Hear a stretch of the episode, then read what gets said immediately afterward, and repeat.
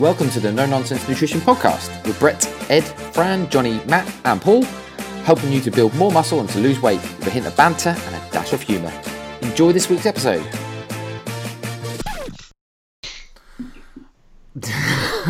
Johnny, why are you sticking that thing up your schnoz? I'm listening to the baby. Listening to the baby. You're always on baby duty and record. Is that outrageous? Well, she's Sherry's there as well, but she's been kicking right off just now. Well, you'll have to let Sherry deal with it. We are obviously live. We are on episode number 125, not 26, as I said in a different podcast, which is now flipped the episode numbers around, hence the confusion of numbers. You lot don't need to know that. We'll just carry on. But today we have another guest. So we'll skip the intro. Johnny, I'm not going to find out how you're doing. Actually, how are you doing? Good. You didn't do it in the words of, as the new thing Dr. Mike's obviously pushed and saying, I'm fine. You know? I'm fine. You're not on Instagram. You've got no idea what's going on. No, because Instagram is mostly bollocks. Whoa. Unless you're following us. Just like bollocks. Facebook's mostly bollocks as well. Yeah, it's not all bollocks, but you certainly need to be quite critical and filter who you follow. But okay, well, I'm glad you're all right. So let's get to the guest. So today we have Luke Hanna on. Hello, Luke. Hello. So, Luke. How's it going? Yeah, I'm good. How are you? I'm good, thanks. I'd be lying if I said I wasn't a little bit nervous. You guys are taking my podcast virginity, so be gentle. Well, wouldn't be the first. Double penetration as well, look. Jonathan, always bringing down the tone. Right. Great start. Get in early, innit? Yeah. No, well, I was going to say I know you're fine because obviously we just spoke before this and you told me you're fine. But either way, we got you on today so to talk about a topic very on trend at the moment. We'll get to that in a moment. So let's just find out for the audience from you who you are. So obviously I know that you're a personal trainer, a certified nutritionist. But for those that don't know you, tell them what they need to know. Yeah, so I work at Virgin Active Moorgate as a PT there. I guess I never know how early to start with these sort of things. I'm not going to give you my life story, but I suppose I got into fitness through sport. I used to be obsessed with rugby when I was in my teens. So I kind of got into going to the gym and paying a little bit of attention to my nutrition about 12, 13 years ago. And then decided I wanted to work in the fitness industry, so went to uni, did sport and exercise science, finished university, came out, started working pretty much straight away. After a while, sort of realised how important nutrition was for, pretty much any goals really, body composition, performance, health. So done multiple nutrition courses, one of them being MNU, which is how I know you two. And so I mostly do one-to-one stuff at the moment, do a little bit of online coaching, and more recently been doing more like corporate work as well, so like presentations and stuff like that, which I saw you guys did one the other day. We did. Actually, didn't you? Yeah, how'd that go? Not too far away from you. Yeah, really good. Yeah, we enjoy doing that sort of stuff, and we definitely want to do more of it. Like you can get a message out to people outside of the industry because like we've done a few gym talks and stuff like that, which is great, but it's nice to get into different industries where obviously they don't really have the same knowledge levels or even interest in fitness and health and nutrition and even well-being. Yeah. So it's cool. We really like doing it. Yeah, it's good, isn't it? Yeah. So that's it really, I guess. Well, you missed out plaid shirts and big guns, mate. Yeah. Too many years of doing too much bench, too much arms and not enough legs really, or cardio. It's the way forward. I was going to say, I don't know what my excuse is. Yeah, no, mate, I don't know what my excuse is because I do too much bench, too many arms, and I've still got tiny arms. But it's what it is, isn't it? Yeah. It's what it is. Cool. So I guess let's get onto topic. Let's find out what we want to chat about because this is a very controversial topic, just generally, but obviously with the release of a pretty well known within the fitness industry now documentary that came out on this Bible of nutrition platform, Netflix, where everyone should get nutrition information from, called Game Changers. So, I'll just set a premise up just for anyone that's listening that. Where the hell have you been the last week and a half, 2 weeks? Because you should know what it is, but if you don't, then fine. It's basically a documentary around a nutrition protocol of a vegan. It's basically vegan, although I suppose they're referring to a more plant-based diet. But Obviously, they're talking vegan rather than vegetarian, aren't they? Mostly. So, yeah. And it's essentially they're going through some studies, research, case studies, opinions on why they feel like a plant-based diet is not only better for health, but better for performance, better for longevity. And I guess we're here to kind of give our take on it. Yeah, I think it's important for us to mention as well that, none of us have a particular bias. We want to try and discuss the pros and cons in general of veganism in general, as well as the documentary as well. And we're probably going to be on the same page when it comes to, what the research is saying. But it might be good because, you probably won't get someone who's more on the fence about it than me, and not just about the health side of it, but the moral and ethical side of it as well, which we can talk about a bit later. But obviously, Brett is a big shield for big cheese. Big dairy. Sponsored by, big dairy. Yeah. And I've been known to consume the odd ground beef patty. So I am probably not the best example, let's be honest. But yeah, and then also, if you feel like that you're getting triggered or upset by anything we say today, that might be an opportunity to sort of look inwards and think about why you're feeling like that, because we're going to try and sort of be as just unbiased as possible. We're just going to present the facts. Yeah. I mean, I guess like it's a good preface, and I think one that's probably needed, because like we've been accused of being, like we've had reviews, people mark us down on iTunes reviews because they felt that we've been quite biased against vegetarian and vegan diets. Even at that corporate talk that you said that you saw we did recently, I did a one-to-one consult with a vegetarian afterwards. She said, and she was nice and polite, but she did say, I did think you were a little bit negative on vegans and vegetarians. I kind of think like, I don't feel like we are, or I was in that scenario. I kind of feel like sometimes you can't help but feel like you're potentially being negative on that diet because you're just presenting data and science and the research and the body literature. And obviously, if that says that vegans and vegetarians aren't necessarily the healthiest diet, which obviously what a lot of vegans and vegetarians believe, then they will automatically feel like you're being negative towards that type of diet, which is probably a bit unfair in my eyes. Well, they also have an emotional attachment to it, and we don't. So that's probably why. Yeah, no, and that is true. That is true. I think as well with veganism and vegetarianism, more so than sort of keto or low carb or whatever it is you're doing, this has a whole lot more to it. Like I said, due to the sort of ethical and moral reasons as well. Whereas, the others don't really have that. No, so I guess people are always going to be more. Yeah, no, definitely more attached to it. Yeah, no, I absolutely agree. And I think like let's go through some of the points of the documentary that kind of stand out as things that we can maybe, I don't know if counter is the right word, or whether that automatically feels a bit fractious or aggressive, because obviously I guess we're not trying to necessarily go, no, that's wrong, and therefore like the whole documentary is a piece of shit. I guess that's not what we're trying to say. However, knowing the body of evidence and stuff that's out there, it's difficult to stand by and just see this documentary kind of go on and position like a side against a side. And I guess this... Yeah, with these sorts of things as well, I'm never sort of sure whether I should talk about it because it gets covered so much by everybody else. And I'm sort of like, have people seen enough of this? But then for us, it's kind of like we're probably in a little bit of a bubble. Like we'll follow each other and other like-minded individuals.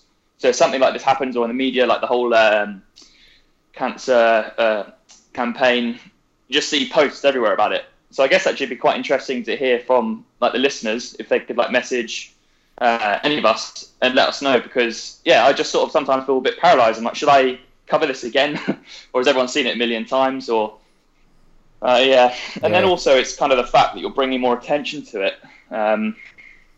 I'm not sure if these sorts of things sometimes should be treated like, like a murderer or catastrophe, like where you can talk about the facts, but you shouldn't mention them by name to give them attention. Yeah, no, I know. Sometimes you might drive traffic to them. That's not really what we want. If our podcast was that big that it drove traffic to them, to Netflix, I'd be more than happy to allow that to happen. Obviously, we're not in that position, but I know what you're saying. It's what I think like... I think everyone should go watch it if they're interested in it anyway. I think they should go watch it. And I'm not... There are stuff like before the call when we started recording where I said there are some stuff in it which I believe's probably some, they got some valid points, and some of the stuff there is worth looking at. I think you just really have some to of the messages in general as well. Yeah, no, absolutely. And I think the overall message in general, I think most of us would say we do absolutely align to. I just think they take it a bit too far in pairing off side by sides, rather than saying that it doesn't have to be as extreme as they put it.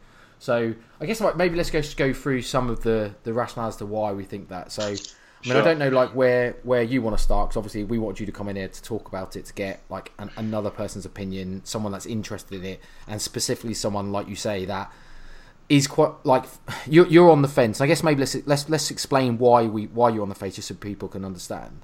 You tell me why you're on the fence rather than me do it. Yeah, I mean, I guess I don't want to talk about like the health side of it too much, because we're sort of going to discuss that as we go through.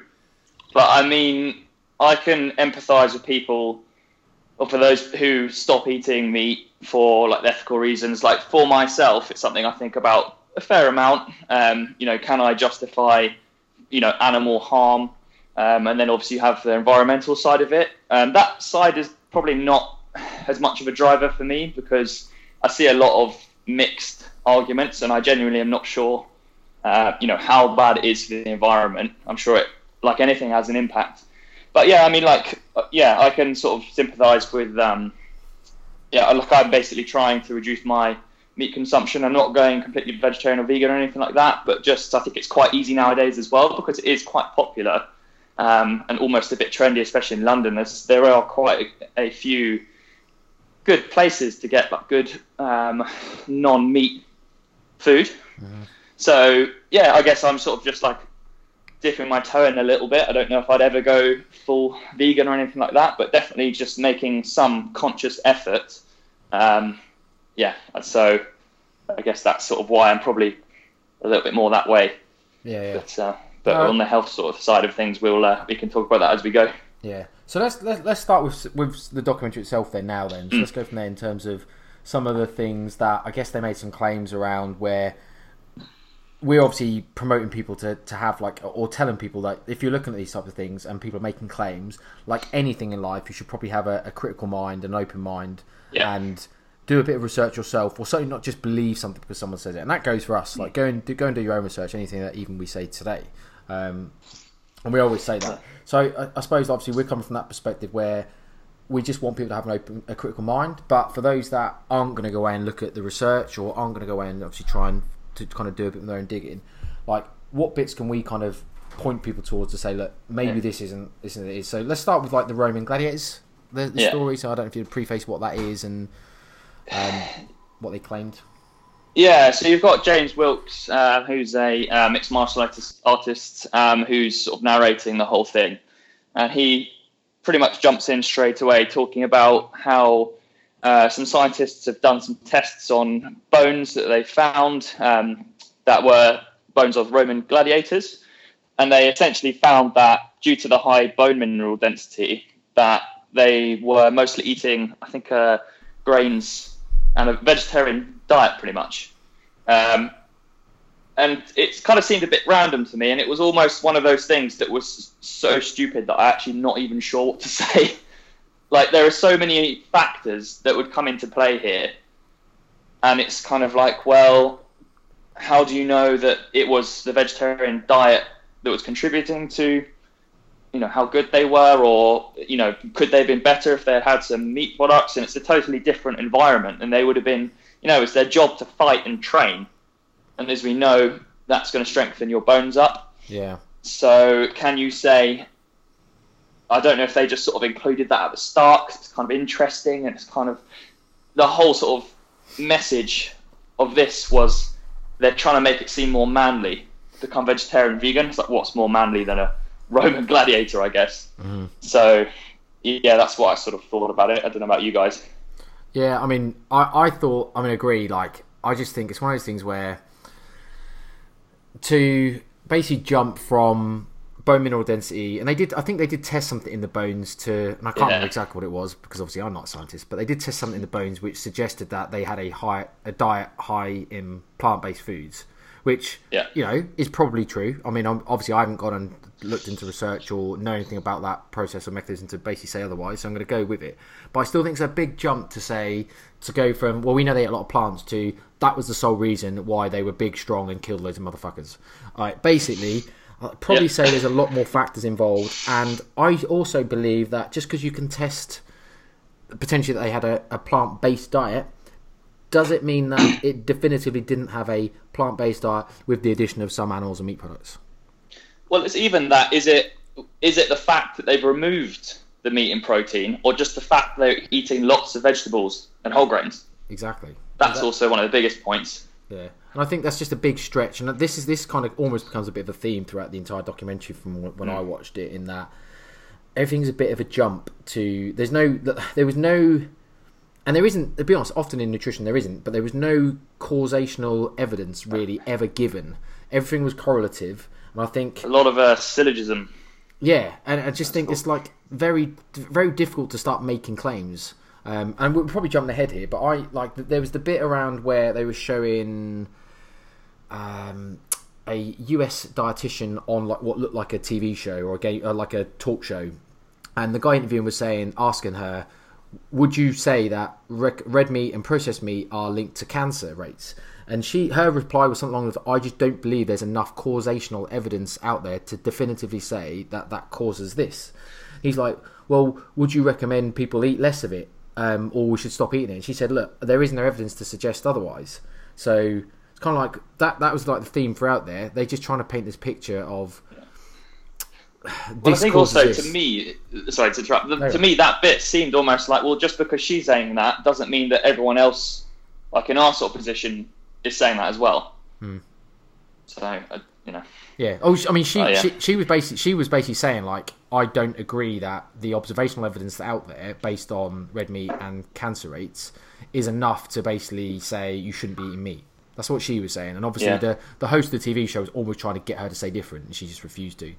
And I guess like that seemed to be a bit of a theme throughout, where they were just presenting this like causal observational information and research or whatever, and basically got like headline after headline. If you go away and look through a lot of this research, I'm sure you'd probably find that almost all of it is epidemiological or some form of correlative research, and not obviously clinical trials or whatever, or even with clinical trials, is it well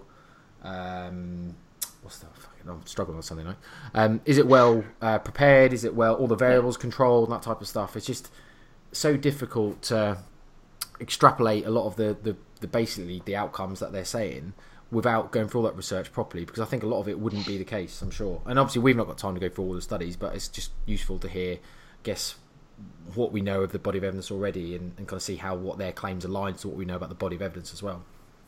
But I think what people forget, especially people who are going to watch this, who have no idea about nutrition in general, have never researched and have done anything. The data, you look at people who eat meat, red meat in general, the general population, not people in the fitness industry, it's going to be burgers and takeaways and bullshit, which ends up being higher calorie. They'll be heavier, and they generally have less health-seeking behaviour. And when you look at a vegan, generally they are a lot more health-seeking, they are more likely to train, they clearly look after themselves better. So you're clearly going to get a mismatch in health markers, simply because usually the fat guy who eats burgers all day is going to be much more unhealthy than the vegan who's a healthy weight, who trains and who eats lots of vegetables. So these studies are almost set up to favour the vegans, vegetarians, straight away. Yeah, and by default, they're already thinking about what they put in their mouths, where most people don't. So they're already making conscious decisions about what they're eating. So yeah, they're probably much more likely on average to have a much healthier diet. So yeah. I think one of the points obviously like studies being almost like set up or positioned in a certain way to suit potentially a bias, if that's fair to say. The bit they at the start where they talked around like protein requirements and basically where meat eaters and vegetarians get their protein from. So looking at the actual studies that they referenced, what are your thoughts? Yeah, so I actually had a look, and So this is jumping ahead a little bit, but I just look at my notes. Yeah, so when they basically said that vegetarians, I can't remember the exact percentage, but they basically all get the protein they need from their plant sources. But then when I actually looked into the study and then found the actual values, they were eating something like 14% of their daily intake, and they'd average that out to 2,000 calories of protein, which equals 70 grams of protein per day. Now, even if you're using the recommended daily allowances, or the RDA, which is 0.8 grams per kilo, for an 80-kilo person, that doesn't even reach the recommended amount for someone who doesn't exercise. That's really low. And this whole documentary is centered around athletes as well. So I thought that was pretty cheeky. And it's just a really good example of how you can say something like that, put a reference on it, and I guarantee 99.9% of people have not looked at that. They're not going to go and look at the reference like I did. And so it's basically that sort of point was a load of rubbish. Yeah. I mean, obviously they basically said like the vegetarians get something. I can't remember. I think it was something like 70% over and above their requirements for protein, like almost air quotes. Whereas they said like meat eaters also get enough protein. They didn't say how much. They just said get enough. But they said they get half of their protein from plant-based sources, I think is what they said. Yeah. So I guess the reason why I thought it was quite worth bringing up and prominent, because that's almost like a real ideal example of how they've misrepresented not only the study and the outcome of the study, but also they haven't told you about the data. They've basically tried to insinuate from a graphic that meat eaters get less protein than plant eaters, which I'm sure that obviously the data there shows otherwise, and also our own anecdotal experience also shows otherwise. So it just feels a little bit like that's quite, like the word you use, cheeky, is probably a little bit lenient, really. I would say they've probably purposely done that to try and mislead the audience watching, to say that we get more protein from plants than meat eaters, and even the meat eaters, that they're getting half of their protein they're getting from plants anyway. So, which to be fair, I also think if you've got a critical mind, like from the fact that, well, I say if you've got a critical mind, it's probably a bit unfair because, like Johnny said, maybe people have with no knowledge of nutrition, this is probably a bit unfair to say. But most people know a piece of steak has a lot more protein than broccoli. So immediately you think, well, how is that the case then, that people that eat animal or meat are getting less protein than people that just eat plants? Yeah, I mean, just while we're on the topic of protein as well, they do go on to say at one point that you can get the same amount of protein from a peanut butter sandwich or a cup of lentils than to 3 ounces of beef. So the problem is, if you want to get 30 grams of protein from peanut butter, you'd have to eat about 600 calories worth. Mm-hmm. It's not a protein source, it's a fat source. Yeah. Then, whereas with beefsteak, you only need around 110 grams to hit 30 grams of protein. Yeah. 110 grams is pretty like average to small size portion as well. That's only 300 calories. So you'd need half the amount of calories to hit the same amount of protein. So again, it's just really misinterpreting, these ideas. But that was really dumb as well, because there are a lot of other sort of vegan or plant-based sources of protein they could have used, which had better ratios. Quinoa, corn, tofu, any of those would have been better. So it was kind of like, well, it doesn't even seem like they've thought it through that well. Would you like to know how many calories there would be in 30 grams of peanut butter? 600 calories or something. It's more than just six. If you were buying Morrison's crunchy peanut butter, I may add, 771. Yeah. With 62 grams of fat and 30 grams of protein. Yeah, it's just a lot more misinterpreting, twisting these points, really. But yeah, and then they sort of talked about, as long as the amino acids, so the protein was consumed, that doesn't matter about the source. You can get enough amino acids from plant sources. And specifically, if you're talking about recovery and muscle gain, then we're talking about leucine, which is not as, there's less of it in plant sources. And you often have to mix different types, so you have to be a lot more diligent with what you're doing. So, yeah, you can do it, but it's a lot harder. You have to eat a lot more, and you have to pay a lot more attention to what you're actually eating as well. Yeah, I think like it's probably worth noting for people that have aspirations of like body composition. So, like you said, you mentioned leucine, and obviously in respect to muscle protein synthesis, the positive side of building protein. So, obviously, when we train, we spike the positive side. When we eat protein, we spike the positive side. And obviously, that then just battles against like the negative breakdown side. And obviously, if you've got a positive balance between your breakdown and your synthesis, then yeah, obviously for people that have got body composition goals, that's a positive thing because you should be growing muscle. And I think it's worth just pointing out, like they talked about in the show as well, in the documentary, around quality of animal protein versus plant protein. And they stated, and I don't think I'm wrong in saying this, and I would need to rewatch it to make sure I'm definitely correct. So if I'm wrong, someone do message me and correct me. But they stated that plant protein was a better quality than animal protein. Yeah, it's just not true. It's just false. Yeah. Well, why is that? Why is it false? Well, I think like you can't say it's better quality if it's harder to get the things you actually need from it. Mm-hmm. For it's like the same thing about saying like peanut butter is just as good. It's not, because you have to, it has more downsides. You have to eat a lot more calories to get there. Yeah, I suppose. I mean, in terms of like, we know that other than what, soy, quinoa, tofu.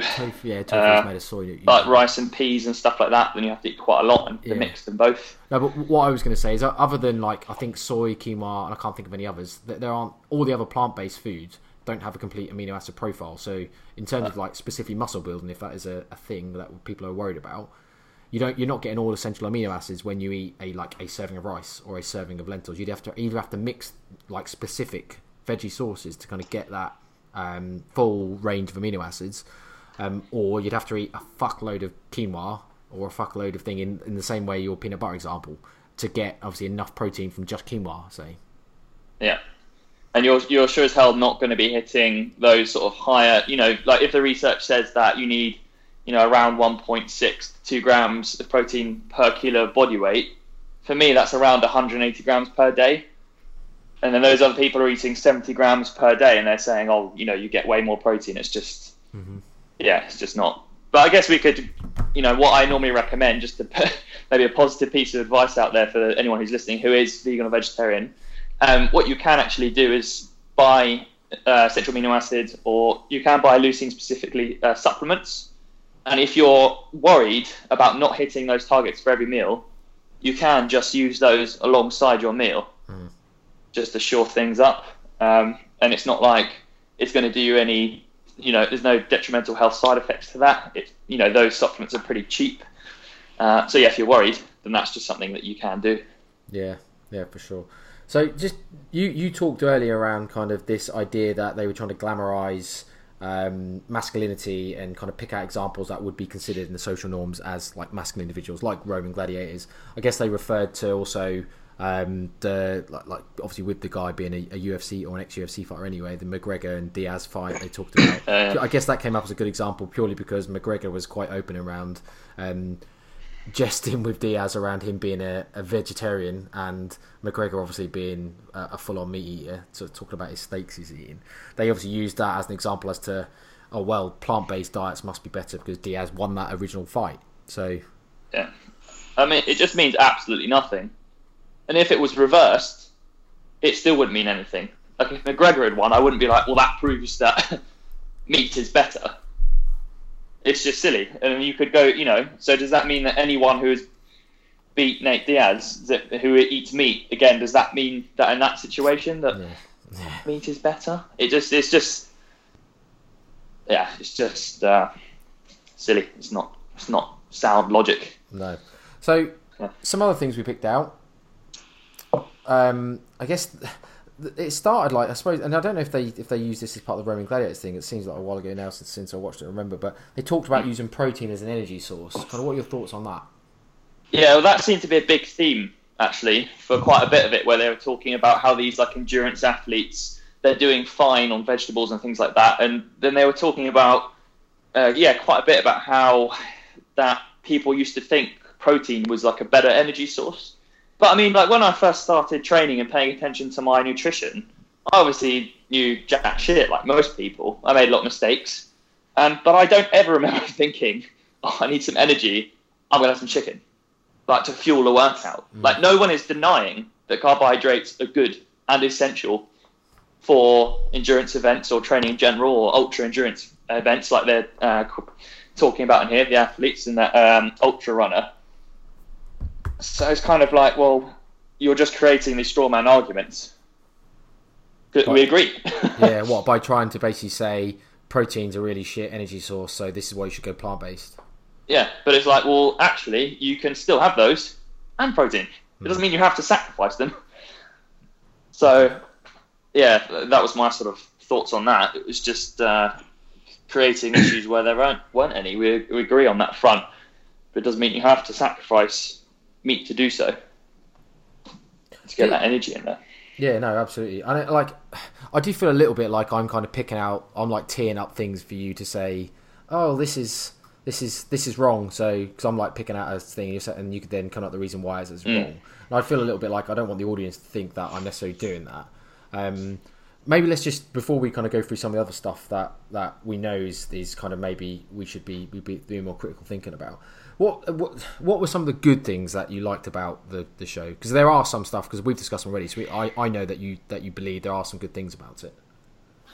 Yeah, I mean they're emphasising that carbohydrates are needed for energy, and there are a lot of people. Obviously, you've got like the keto crowd who would argue that fats are a better source. So that it is a positive on that front for that point in a way, but it just didn't need to demonize protein at the same time.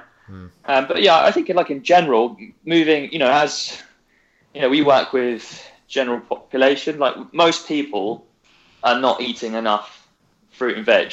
So in a way, if this gets people eating more, then that is a positive thing. Obviously, you just want people doing it for the right reasons. That's the only thing. Yeah. Rather than I suppose being scared to go have a hamburger every now and then, or they're scared to have a chicken breast, because that was some other things. I don't want to get onto into this to too much detail, but they were talking around some of the correlations of even eating. I can't remember off the top of my head now. I think it was one piece of chicken or one piece of fish a week, and I can't remember what specific cancer it was. But they were talking about an increase in like hundreds of percent of cancer rate, I think it was, or certainly a huge percentage. And I guess also we've talked about this on the podcast before around, what's the word I'm thinking of in terms of, relative risk. Yeah, so relative risk and absolute risk, basically. We've talked about like the differences there. So when someone's saying like 500% increase, they're not necessarily saying you're 500% chance of getting something. They're obviously saying, as you know, Luke, that obviously the if you had a 1% chance before, it's now 5% almost. So it's obviously not as high, but still, they were talking about having just one portion of what people would consider a healthy meat. They're not talking the demonizing of red meat or processed meat. They were actually referring to things like one piece of chicken or one piece of white fish, like tilapia, was correlated with this increase in, I think it was cancer, some form of disease anyway, that they were saying that. So like, I just find that a bit extreme. Like, I haven't looked at the research that I've referred to, but I just find it very difficult to believe that this research would be strong enough for us to kind of base these things this idea that they are, he referred to as like the truth in nutrition now. I now have this truth, I think he said. That's so strong to say that, given like, if that was the case, then why isn't everyone that, bear in mind that there are a huge majority of people that are meaties. Why is everyone not dying in their early 20s, or, why are we living longer than we did years ago when people there were fewer vegetarians? That type of concept. Yeah. Yeah, I don't know if that was the bit they were talking about, so like non-heme iron, or heme iron, sorry. Was that that part? I think they were making some pretty... In and around, yeah. So they were talking about inflammatory markers around heme iron and some of the other compounds in animal products and not in plant-based, weren't they? Yeah. Yeah. I mean, the irony of that, right? Heme iron is well... absorbed and processed by your body compared to a non-heme source, i.e. plant-based, which we, something like only 10-15% absorb the iron amounts. So it's obviously easier to become deficient in iron on a plant-based diet than it would be on a meat-eating diet for that reason, because heme iron is far, far easier absorbed. Yeah, I mean, I had a look at when they, because I actually wasn't sure about that, and so I went, did some research afterwards and looked at some studies, and there, there are some that actually show that up to 2/3 of the average person's total iron stores are made up of heme iron, mm-hmm. despite only making up 1/3 of the iron that's actually ingested. Mm-hmm. So obviously, a lot of the non-heme iron is not actually being ingested. And I wasn't sure, and I didn't go away and put, because you can find whatever you want. If you Google, why is heme iron better than non-heme iron, you'll find that stuff, but I didn't. I just put heme iron in, and then just looked at some studies, and that sort of thing came up. So, yeah, immediately I was sort of like, okay, I'm not sure how valid those points were as well. No. So, I mean... I think that, again, like we're running through the theme of maybe they're potentially creating strawman arguments for most stuff, which feels obviously unfair to anyone that wants to eat a diet that contains animal products. So, I mean, one of the things that, do you want to talk about the burrito test? Sure. Yeah, so, I mean, they basically they had 3 athletes, and they had one of them eat meat burrito, one a veggie burrito, and then I think they had one guy on one day had meat and then the other day veggie, if I remember correctly. Yeah. And then they did blood tests, and they basically showed the vials of blood, and then the guys who had eaten the meat, it was much more cloudier, and that's basically showing that there was a lot more circulating fat in their blood. So that is sort of a positive thing in a way. I mean, there is a reason that you don't do studies with just 3 people with basically no control over any of the other sort of variables that might affect the results. Mm. But, the potentially it's showing how the he who must not be named mentioned on his stories did a good set of stories on this. Awesome. And he was basically saying how higher fiber content can actually help reduce circulating fat. So if you increase your vegetable intake, that is potentially a positive outcome. Mm-hmm. But as to how valid that sort of little test was, what was in the meat burrito? Did beef, you say? I think so. It was it was quite saturated, and again, it was mentioned in stories that they didn't control fiber, they didn't control for saturated fat. You can still get more fats from plant-based foods, so maybe it would have been worse if they had actually matched the two, and it might not have been quite so different. Yeah, because I think that's a key point. They didn't, the plant-based source, I'm right in saying they didn't match the fat content, especially within. It's not like they switched out the beef and they put in I don't know, I can't remember avocado or something. Yeah, I think it come from beans, didn't it? The protein, I think. Yeah, black beans, wasn't it? So they didn't throw in avocado or nuts or olive oil or something to balance out some of the fat content. So this hyperlipidemia that they're referring to, where there's this postprandial circulation of fats in the blood, which obviously they're suggesting, just for people that aren't aware, that this stops the endolithium in the arteries basically expanding. So it stops the blood flow, which they're basically saying is a risk for cardiovascular disease or coronary heart disease, I think, weren't they? Or certainly they were saying increase a risk in performance for outcomes for sports people, because you can't get as much blood flow to muscles and stuff like that. So they're basically trying to then, again, like I said at the start, I think quite a stretch to say that cause A results in cause A results in outcome B. It's kind of there's a lot that happens in the middle there that you're not referred to, and we don't even necessarily know that. Because there is this impact of hyperlipidemia of blood in the fat in the blood, does that actually relate to performance detriments? They didn't show any research that shows that. They didn't explain it anymore. They almost just kind of put an idea out there and just alluded to that it's bad that this happens, and then just let people's minds, I guess, run off with it. It's a bad thing. But like I said, I mean, if it is even showing that a bit of more fibre could have that positive effect, that I guess that is kind of a positive thing in a way. And again, it's actually probably not the worst thing in the world if people reduce their saturated fat intake. No. So it's just the way that they go about it. That's the problem. And I think it's important to point out here as well, with these sorts of things, this is how they get you roped in. I think it was at the Rob Young conference. Might be the first one I met you guys at, actually. Do you remember when he was talking about how if you want to change people's minds, you tell stories? Yeah. And you put names to people, and you don't just quote stats. So, like, charities who, like, pull you over in the street, they don't say, you know, 50,000 kids a day die of this. They'll be like... Little Johnny. Little Missy has to go to the well. Like, yeah. They tell a story with a picture of a kid. And so that's what, you know, and give it a name. And that's what they're doing. They're showing you, you know, they're creating this whole story and physically showing you. Mm. Yeah. Where it's not as, you know, but that's how they convince you, essentially. Yeah. There was definitely a theme throughout. So obviously we touched on the fact that they're playing on kind of like the idea of masculinity and this, you know, they specifically picked on the gladiators. They picked on, I suppose, masculine sportsmen, weightlifters, obviously like the strongman that was on there. They're basically picking on that sort of stuff. And then they turned to, I guess, the idea of that there's the heartbreak of family members being ill. So they talked about John Wilks and his dad having a heart attack and how he's turned into a plant-based diet to try and recuperate, recover, and get healthier again. I suppose, like, all of this is stuff, like you say, you're telling a story, you're playing on specific emotions, whether it be people's...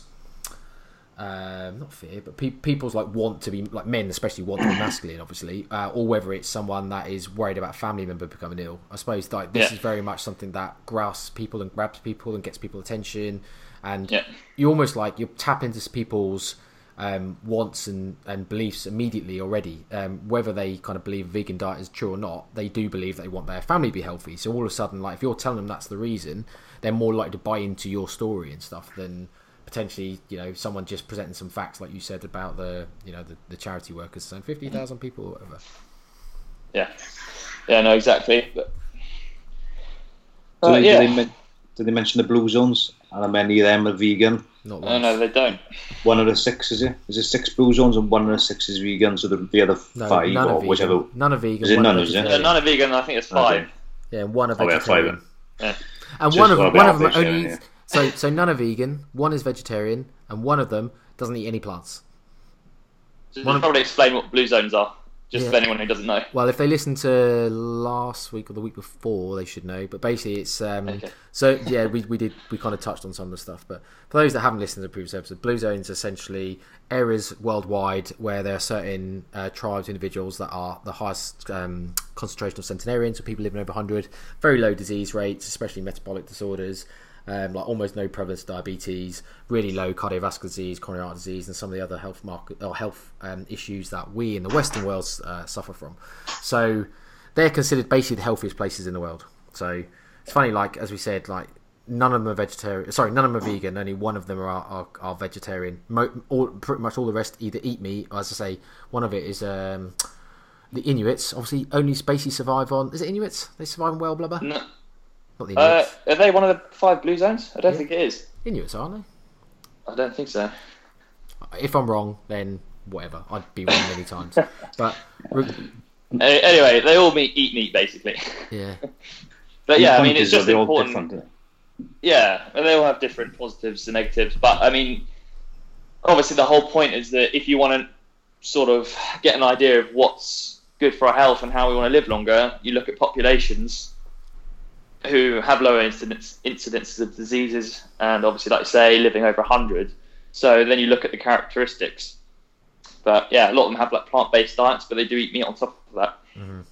I think like, that kind of brings me to a point of like, okay, so the people on the show that were preaching, you know, I've moved to a plant-based diet and it's basically changed my life. They had obviously all the NFL players that... the wife's there was the one guy who basically went plant-based and then he got his wife to basically start cooking for the entire team and the team started doing really well. There was obviously I'm trying to think what the ultra runner, the boxer, I think one who said he knew nothing about asparagus before he made that joke. He said, I didn't know what asparagus was 5 years ago. Now he's like obviously a plant-based athlete and doing really well. I don't know. I don't follow boxing enough to know. But I mean, that's the problem with a lot of them. That, and they even admit it. It's actually even quite surprising. Like the boxer and the football players, American football players, they all sort of say that they're basically living off. I don't know what the equivalent is over there, but like KFC and stuff like Popeyes. Yeah, so it's kind of like, well, it's not really surprising. You're eating like shit before, you're not anymore, and you feel better. Hmm. So, but yeah. Yeah. I suppose that's hopefully, as much as we've probably come across as that we're anti-vegan, anti-vegetarian, we're absolutely not. Like you said, you just want to make sure people do it right for the right reasons. It's just hopefully at least kind of portray this. We're trying not to be this kind of one side versus another, which this documentary definitely does. It's either you're plant-based or you're wrong, is essentially what they've done. Whereas we're saying, look, people should definitely be more plant-based. Like like you've already said it, people should probably eat more plants, more fruits, more vegetables than they do. But it doesn't necessarily mean healthier. It completely then removes animal products. One of the problems with the animal products is statements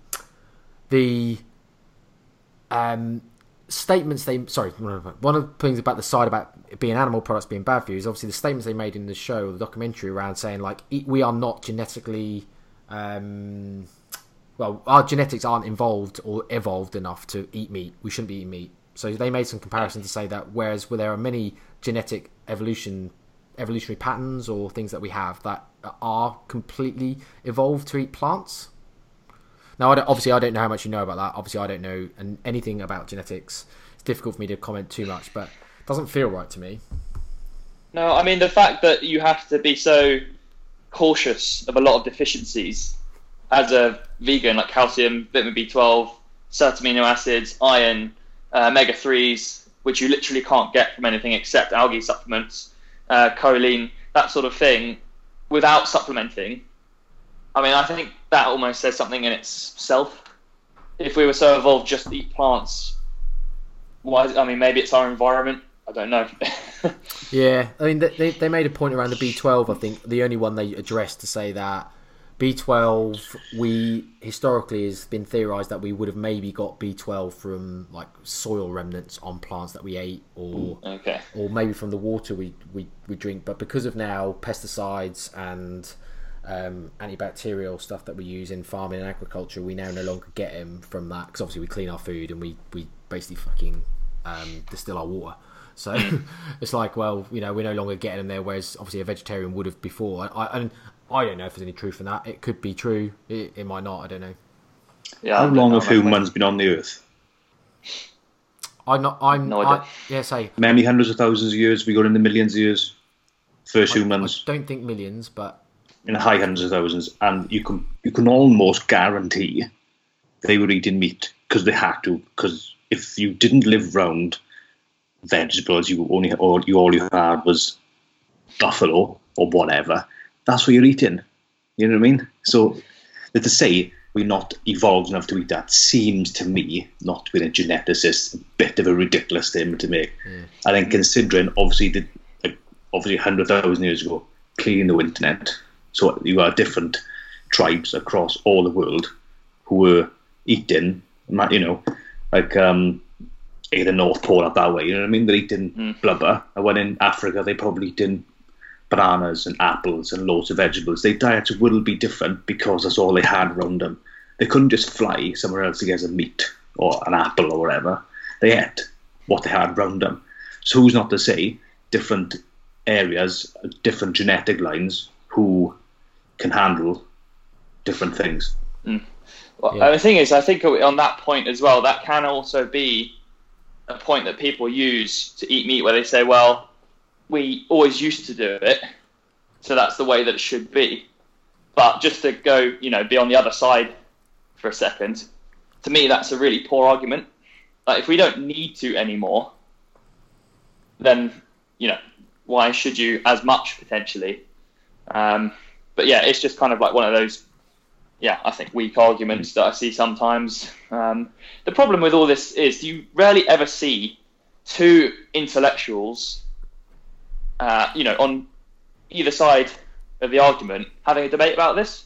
Like, especially if you see it on social media, it's always either like one vegan who knows what they're talking about, and then like they've chosen like the biggest moron they can find on the street to ask questions, or in reverse. So you never actually have people have a proper discussion about it. It's basically just, yeah, getting people who haven't really thought about it before, and then you obviously make yourself look good Yeah, for sure. Yeah. That's basically the equivalent of when Guinea obviously debated Taubes about carbohydrates and insulin hypothesis. Yeah, someone who's really good and then a moron to debate against.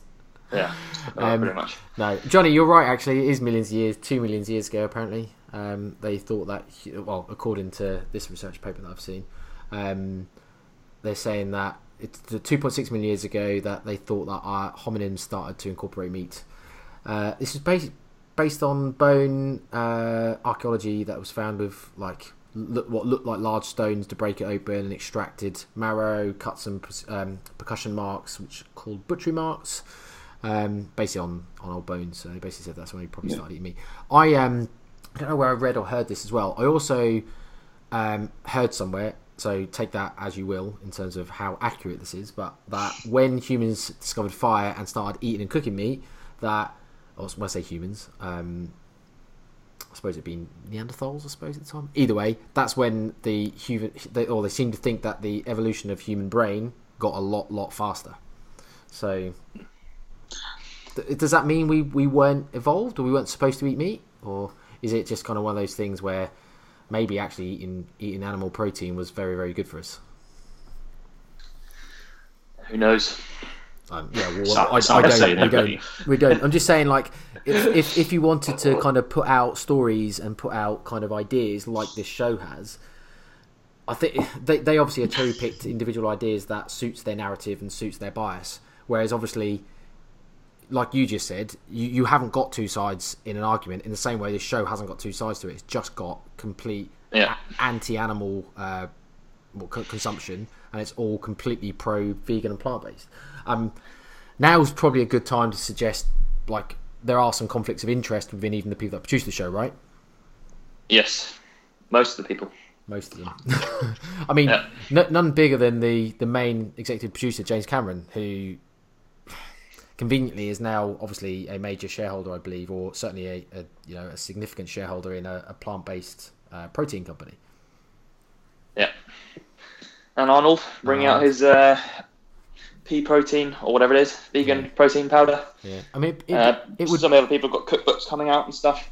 That's what I was gonna say. It'd be interesting. This John Wilks, obviously, who this show centered around him and his story and his backstory, and obviously him narrating it. It'd be interesting where he's kind of going from this angle. Whether he's kind of just more bought into it from because of the emotional side of it and his father and maybe his own experience, or whether there is something more from a monetary perspective, like whether he's now, because I know he said he's now doing his self-defense stuff, teaching people, but he's now including like the benefits of why people should be plant-based as well for physical health and helping them with their self-defense. I know he said that in the show, but I'd be interested whether he now comes up with a book or something else or whatever. I don't know. I'm assuming he got paid to be part of this documentary, so. Well, I guess Netflix probably paid a decent amount, but... Yeah. Well, I'm not saying that people shouldn't get paid, but yeah, it's just something to consider. In the same way that if you look at research, you have to consider, if there are any conflicts, who's funded it, and it doesn't mean that if someone who's funded, has funded it and they might have a reason to have certain results, it doesn't mean you disregard it completely, but you definitely have to take that into account. Yeah, and that's exactly the same with this sort of thing too. Yeah. But yeah... I don't. Do you want to round up kind of like your overall feelings and thoughts on it? Maybe Johnny can chip in what he thinks after hearing, because Johnny's obviously just being open here. Johnny hasn't even seen it, as he said, the documentary. Yeah. So Johnny can maybe kind of give his thoughts and what he knows about the evidence base already, and obviously what he's now heard about the documentary. After you've kind of given us yours. Well, so I suppose most of this is centered around athletes, and they're sort of saying that, it's better for performance, etc. I don't think that's true at all. If anything, I think it'd be easier to be eating a lot of the right plants, vegetables, whole grains, fruits, and then having some animal sources on top. But it doesn't mean you have to do it that way. You just have to be a lot more careful, and you have to be aware of the things you might be deficient in. So like I said earlier, just like calcium, vitamin B12, protein and aminos, iron, omega-3s, specifically EPA, DHA, not ALA, so you would have to supplement with an algae supplement, and choline. Mm. So yeah, you definitely can perform, but just taking these specific examples and saying, okay, these people are showing that it's better, is just false, essentially. Then from a health perspective, I think it's very similar. I don't think, you know, I potentially think that if you are not, for the average person, having a plant-based diet, which I'm assuming all three of us have, including lots of whole grains, vegetables, etc., plus a bit of animal products on top, is probably one of the healthiest ways to go. If you're talking about the ethical and moral reasons behind it, personally, I think ethically all of us could probably do with reducing our meat intake, whether that's just because you want to reduce animal harm or environmental factors. It's easy enough to do. And just because you want to do something like that doesn't mean that you have to go straight from omnivore to extreme vegan. You can take baby steps. You can just try experimenting, switching out some meals.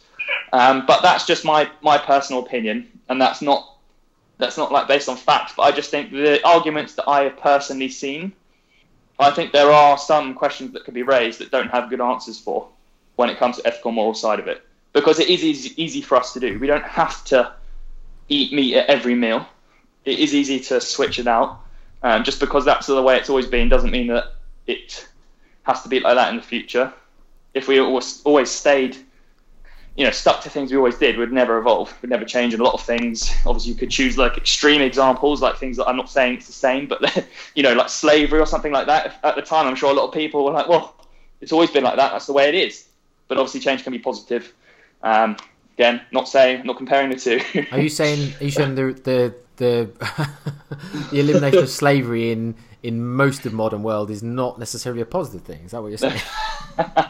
No, I'm saying change is a good thing.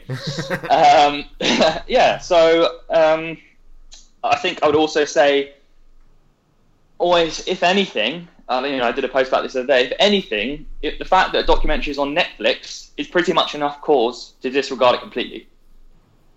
Like, if it's just there, I don't think I've seen. I saw one short documentary. I can't even remember the name of it. It was like a 15, 20-minute thing that actually I agreed with. I think I pretty much agreed with everything on there. But then, how many have we seen like this one that have massive bias? They're not presenting the facts. It's entertainment. It's not education. It's not proper education.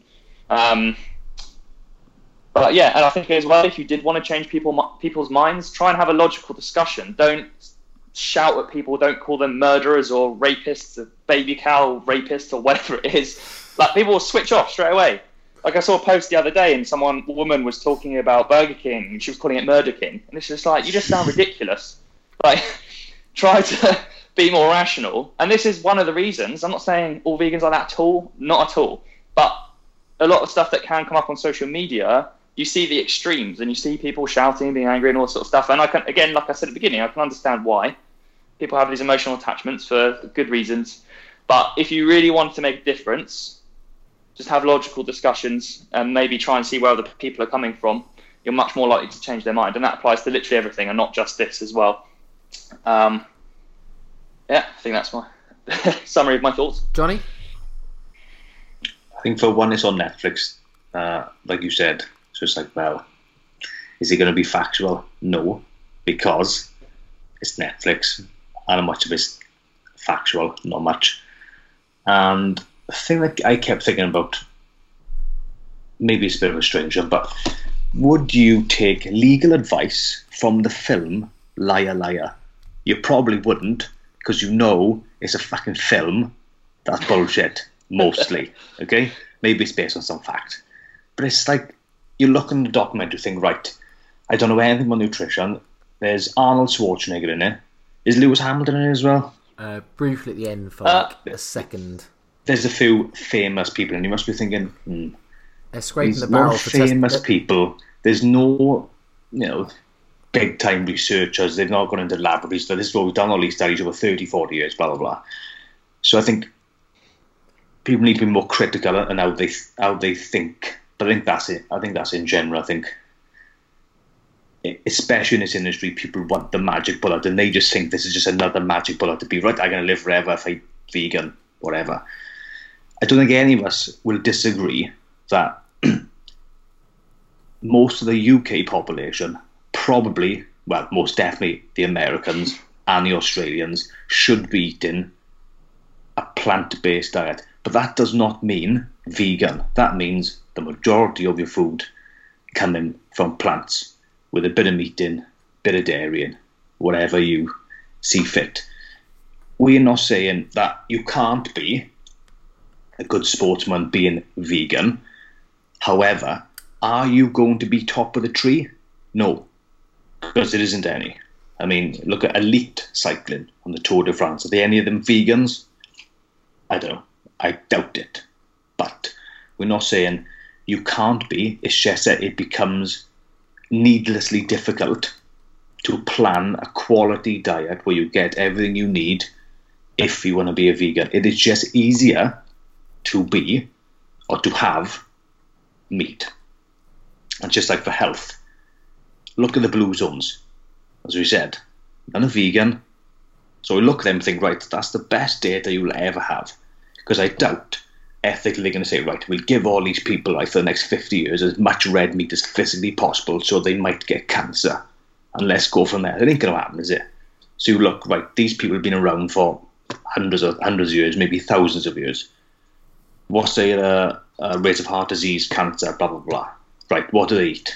Well, funny enough, they're different to these people down here, and they're different to these people over here.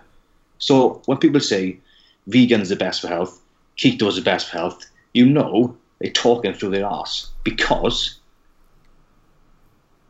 there's different diets that are healthy, as you can see in the blue zones.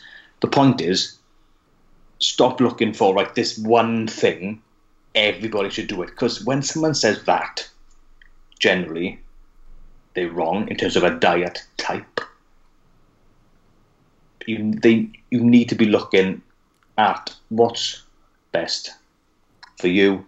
Like, you could love to go vegan. It could suit your lifestyle really well, especially for moral reasons and ethical. I understand that. I personally, I could not kill a chicken. However, I do like eating chicken, so I sort of disengage my brain. So I know maybe that's wrong, but that's just the way it is. But for some people, like, let's look at the general population who struggle to lose weight. Like, they're struggling now, right?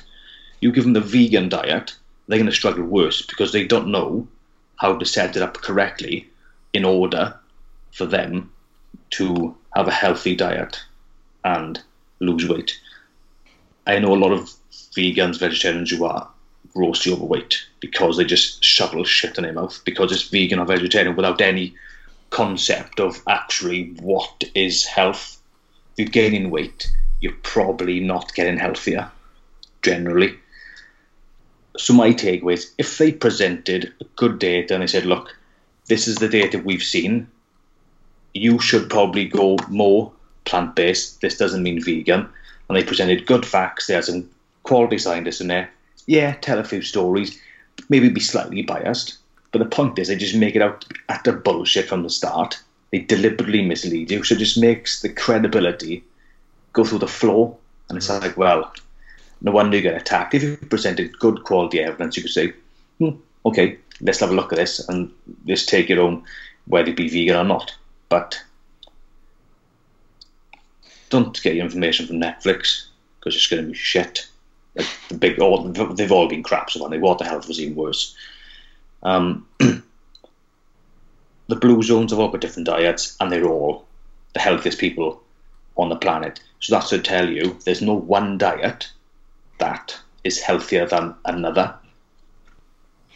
In terms of performance, being a vegan is probably not the best diet to follow if you want to be the best in the world, or the best that you can be.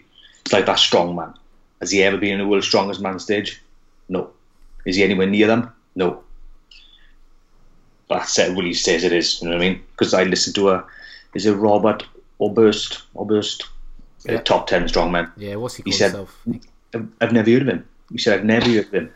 So what does that tell you? This guy is saying, I'm a world-class strongman. You're not. Not even on the world stage. Yeah, Robert's like top 4 or top 5, yeah, I think. He's a big, you know. Albeit he didn't do very well at the last ones because he got injured and fucked himself up, didn't he? But yeah. So another important point to make as well, just one last one, is that with these people and these examples that they're using, what is going to be the biggest determining factor to what, you know, to whether someone is an elite athlete or not. Genetics. It's genetics. Like, I can train all I want. If I want to be an ultra endurance marathon runner or whatever, it's not going to happen. I'm not going to be a strong man. It doesn't matter how I eat. It doesn't matter how I train. The biggest thing is genetics. Your diet is important, but it almost just, like, you know, it nurtures it all. It's not going to be the difference. Yeah. It's not going to be make or break over someone's life, I don't think. No, I agree. I absolutely agree with the idea that, like, it's not going to be a light and day difference in terms of diet. It's going to be, like you say, nurturing or improving or being the best you can be by having an optimal diet. But basically, genetics is going to be like the predetermined factor to whereabouts on that ladder you basically get. It's, if you're talking about performance or athleticism and that type of stuff. So. Yeah. I mean, we all know a very fast man who was famous for eating chicken nuggets before his race. Right?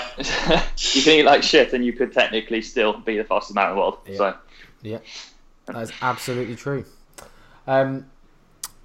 Yeah, I'll be honest, I concur. I think my main points I just want to highlight is, like, my thoughts watching it the entire time were, and I genuinely was trying to have the most open mind possible, because I just realised how important it is. Because if you don't have an open mind and you just go in criticising from the start, which I do kind of feel a little bit people are going to think we've done a little bit today, but I don't feel that's our fault. I think it's just a case of genuinely that's how the show has come across in terms of the propaganda and the cherry picking of studies stuff they've done. But I think, like, they have purposely tried to create a message by deception, alluding to certain stuff, cherry picking science that promotes their message by creating a straw man, like Luke said, in terms of let's pick the shittest diet we can and compare a plant based diet to it, and therefore ours are gonna look better. And that's essentially, I think, what they did for most of the research. And then the rest of it was all kind of like correlative stuff, which we'd probably agree with, to say, look, yes, we are saying you shouldn't eat a meat-only diet. Yes, we are saying you should eat more fruits, vegetables, fibre, and all the stuff that they're saying is obviously optimal. But, again, just to highlight, that doesn't mean that that's the best. That just means it was better than what you're comparing it against, which is which seems to be like the message or theme throughout. And then they just did really well in playing on emotions and storytelling and obviously, like, people's wants and desires, i.e. masculinity for men and that type of stuff. So... and then throwing in a few celebrities so people can bring it to life.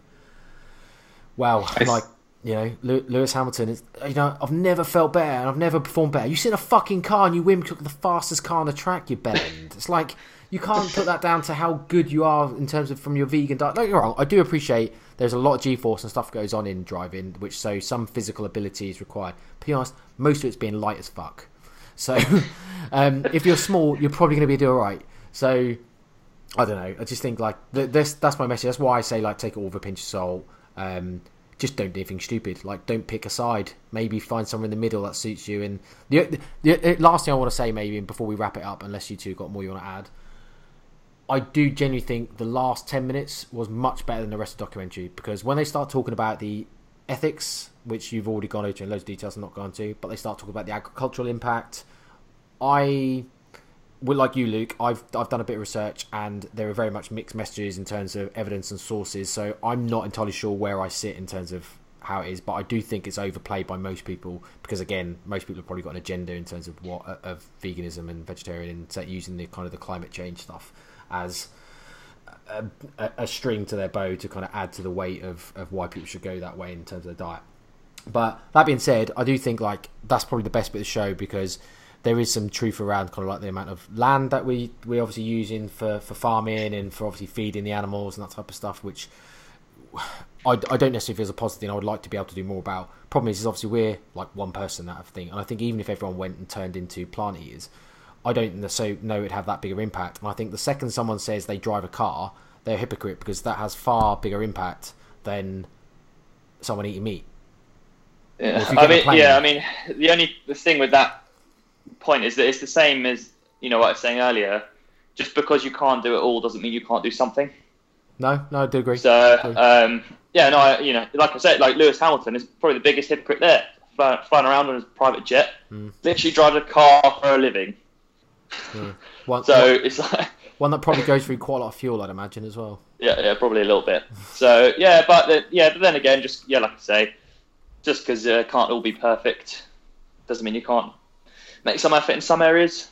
No, enough people do it, but yeah. Anyway. I agree. And I do think I should do more. I even had a conversation with one of Ed's clients the other day around packaging on fruits and vegetables. So she doesn't buy like pre-packed fruits and vegetables because she doesn't want to add to landfill and the plastics because they're not very recyclable and stuff. And I was like, my argument was like, it's such a small part of the overall impact on the climate change and the world and stuff that like it's not important enough for me to change what I'm currently doing, because I kind of feel like I should be focusing on the bigger things. And until I can stop driving a car, or until I stop wanting to go on holidays, or some of the things that have a bigger impact, I kind of feel like it's pointless. But maybe I'm wrong, and maybe I, like you say, because you can't do the best thing doesn't mean you shouldn't do anything. But yeah, you know what the worst thing for the planet is? Having a kid. Don't have any more kids, mate. Is it getting overpopulated? I'm not having any fucking more, I tell you that too. Oh, do you know what? There's actually one point that I did miss. Sorry, last thing, it did make me laugh. So obviously you got the strong man, and he was saying, people go to him, how would you get as strong as an ox? And he says, have you ever seen an ox eating meat? So just out of curiosity, I Googled what the strongest animal in the world is. Guess what it is? It's got to be human. What's strongest? Well, I don't know. Oh, gorilla. Is it a gorilla? I don't know. I'm thinking something like a fucking silverback. I was thinking like a 1,500 pound moose or something. It's actually a dung beetle. Oh, is that power to weight ratio? So it can pull 1,141 times their own body weight. So, yeah, sorry, I should have clarified. Strength per body weight. So, when he's saying, oh, well, if you're saying an ox eats like that it's strong, why don't you just go munch on some shit? Yeah, I mean, there's a couple of things that now spring to mind that we didn't kind of talk about. One was obviously the idea that animals are middlemen for protein, so we should just eat plants. Animals get their protein from plants, therefore you're kind of eating the protein from plants. You should just skip the animals and eat the plants. I actually like, was it Ben Carpenter put out a tweet that he'd done where he said about, why don't you just like basically sit out in the sun then, because plants get their energy from sun. And I made a joke, said, no, actually that's not entirely true, because we're not talking about energy necessarily, we're talking about protein. So if plants get their nutrients from soil, won't we just eat soil? Yes. I saw a good one that made me laugh. I think it was like, well, all minerals originate from rocks, so why don't you scrape some sandstone onto your salad? Yeah, exactly. And then, it's just poor logic, really. It's just not... and to be honest, we've done this entire podcast, not one mention of erections. Yeah, we missed the funnest part. Erections? Yeah, they do a test in there. Explain this to Johnny now.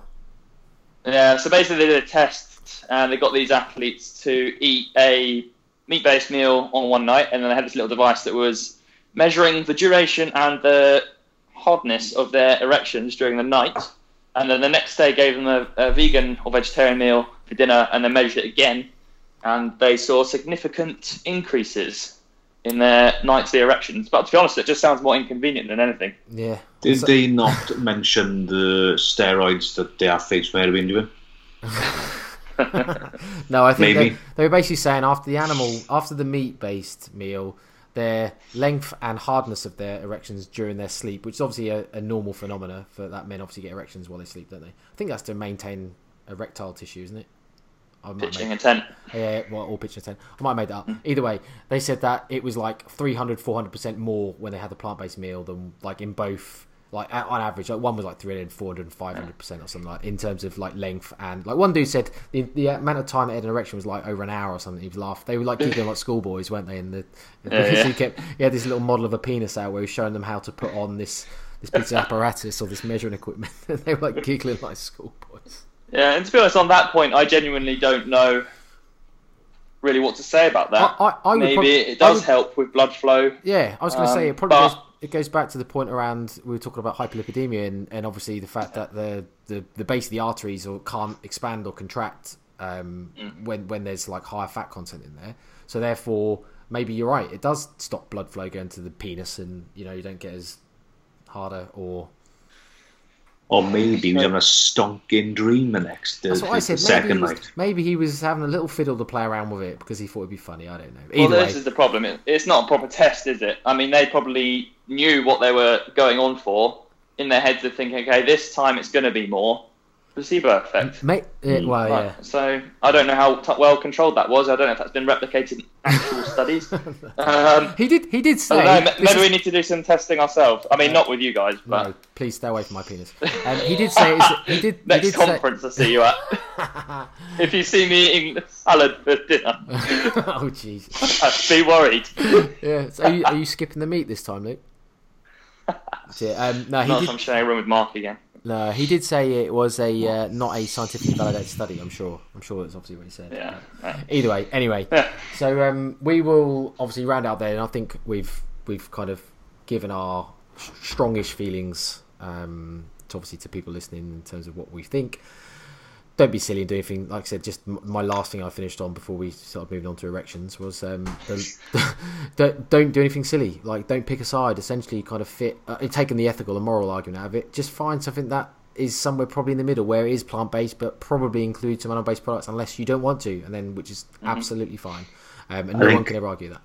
I think in case of fairness, people are thinking we just bash vegans. If this documentary was the same, but about carnivore only eating meat, it would just be as ridiculous. Yeah, like Jordan Peters and his missus now brought out their book on the carnivore diet, haven't they?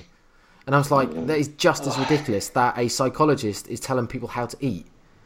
It's like, I'm sorry, mate, it is fucking the most ridiculous diet, or it is as ridiculous as many other diets. I mean, obviously, a vegan and vegetarian diet is way, way better, in my opinion, than a carnivore diet.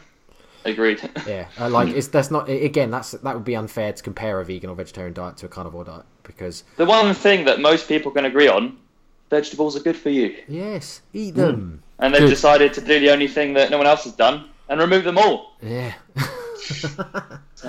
Yes. I believe her diet, like, I can't remember his daughter's name now, but I can't remember either. No, Ms. Peters. I believe her diet consists of meat and bourbon. That is it. Oh, God. Not bourbons, chocolate bourbons, bourbon, whiskey, sour mash. Well, that sounds all right now. That shores up the nutrition side of things. Absolutely. Probably got something. But isn't it amazing how very intelligent people, when it comes to fitness, health and diet, their brains turn to shit. This is something I said during the week. I said the problem is, once someone starts to think of nutrition as a religion, then any sense goes out the window. And I even said, look, why do people have to be like that? Because even the fucking Pope believes in science nowadays. It's like outrageous. I've got a guy who's fucking built on religion, and even he agrees that there is science and that science does exist. Obviously, he also believes that Jesus was born and reborn. But by the by, so right. Maybe let's not get into religion. No, right now. No, definitely not. I did another 2 hours. I've spent 2 hours in the church today already, so which is true. I went to christening, Johnny. Don't panic. Look at his face. Thank you, mate, for coming on. I am going to ask you some silly questions now, just for the funsies. We'll start with my favourite. What is your favourite burger joint? Oh, you know the right answer, mate. You know the right answer. Stokie Bears. Oh yeah, big fan. Stokie Bears. I went to one past Emirates. I don't know if it's still there. Is Stoke Newington? Yes, that's the one. That was the original one, so that's gone now. I thought so. Yeah. And then there was a pop up at Old Street at one point, but I don't know if it's quite the same. But yeah, I had it a couple of times. Very good. And now it's gone. Yeah, my dreams have been shattered. I went and had the I can't remember what it was called now. I think it might have been called the Grizzly Bear, but it was like four burgers, cheese and bacon. It was fucking man, it's so good. Yeah, it's a perfect combination of size, quality and messiness. Yeah.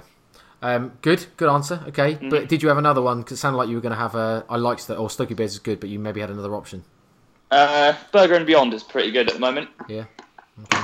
You're lucky, mate, in the city to have so many good options. Like me and Ed, when we were a couple, to be fair, we went to Honest, which was obviously, I do like Honest. I think Honest is one of the good ones, but there are better. Obviously, I do like Burger and Beyond. Blackberry is one of my favourites at the minute, but I don't think I'll ever get rid of Bleecker. Bleecker's like one of the best. I've got none of these. It wasn't my favourite. No, John, it's because you've never been out of Wales, mate. I got none of these. I got Burger King, McDonald's, and then you got Five Guys down the road, which is like to me a rip off. I did have Five Guys yesterday, to be fair.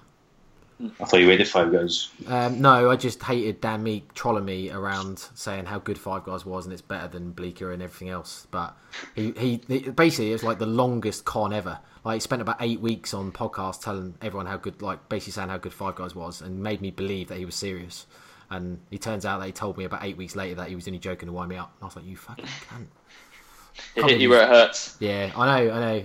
Like I said, I was devastated because trying to tell me that Five Guys, I can't remember what burger he was comparing against now, but probably like Bleecker or something. He's just saying that's the way better. And I just couldn't believe it. I cannot believe it. I like Five Guys, don't get me wrong, but I'm not in the burger loop. I didn't know that any of these places existed. No. Well, again, you don't venture outside of Wales, mate. Hey, I was in the big city 2 weeks ago. Oh, yeah. Funnily enough. Trolling round the place, wandering about, worrying why all you motherfuckers running round so much. Chill out. It's like Monday, 11 o'clock in the morning.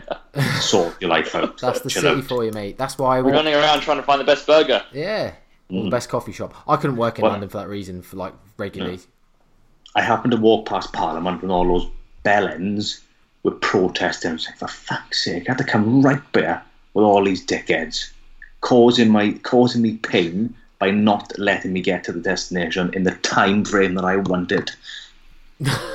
We're on an hour 20. I think we should probably speed this up and let Johnny stop ranting. Right. So what I've asked the burger question. So the next question is, what food would you build a house out of? What the hell? Wasn't expecting that, I have to say. Oof. What would I build it out of? Yeah. Stokie Bears. I like just eat it. Yeah, that's the problem. Structurally, I don't think it'd last very long because you'd eat the foundations. Probably not. I'd die a happy man though. So.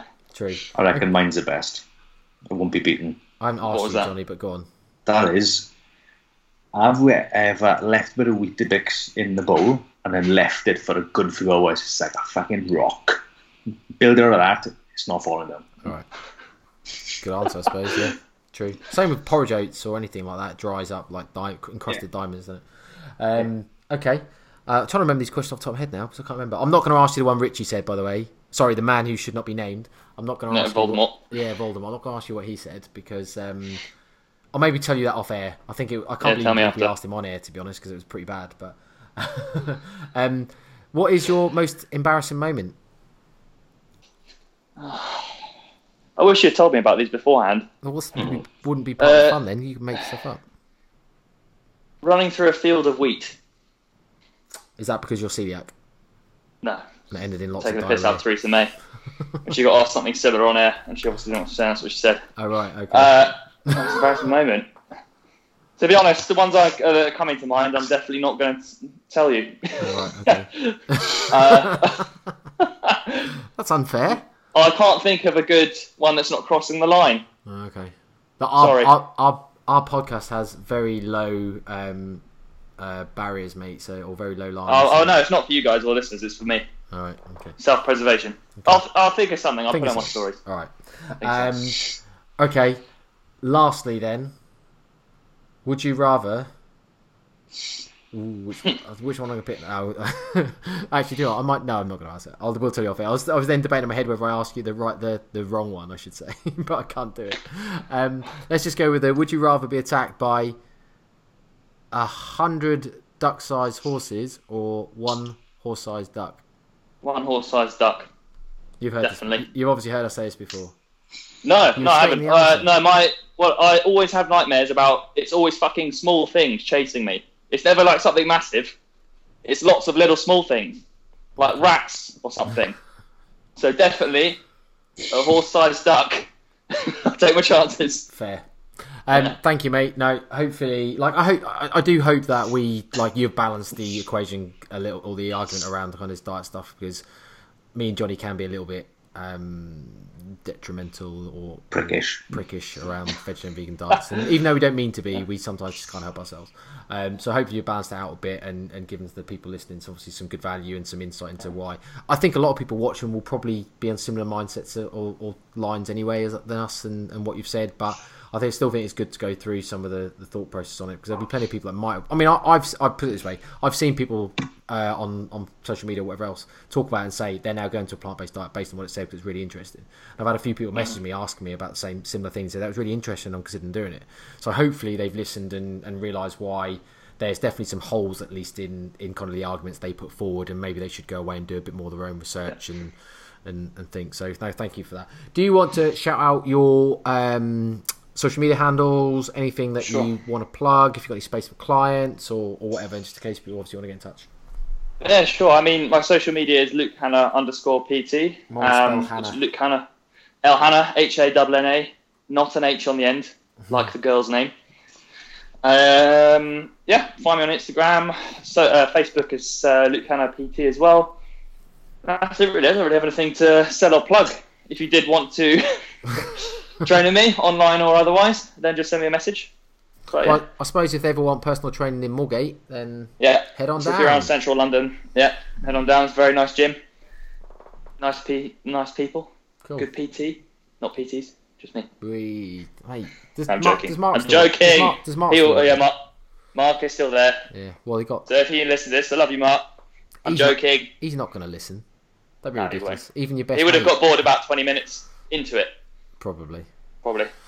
Cool. Well, thank you, mate. It's been brilliant, and I will hopefully see you soon. Johnny doesn't leave Wales, so he probably won't. But well, if you ever guys are anywhere around Central, you want to train, I can get you in and don't train. I'll go for a burger or whatever. Don't say that on air. People might listen. Yeah, that too. We've got some good saunas. Yeah, good. Right. Well, on that note, this is where Johnny says something that's funny to sign us off. It's been emotional.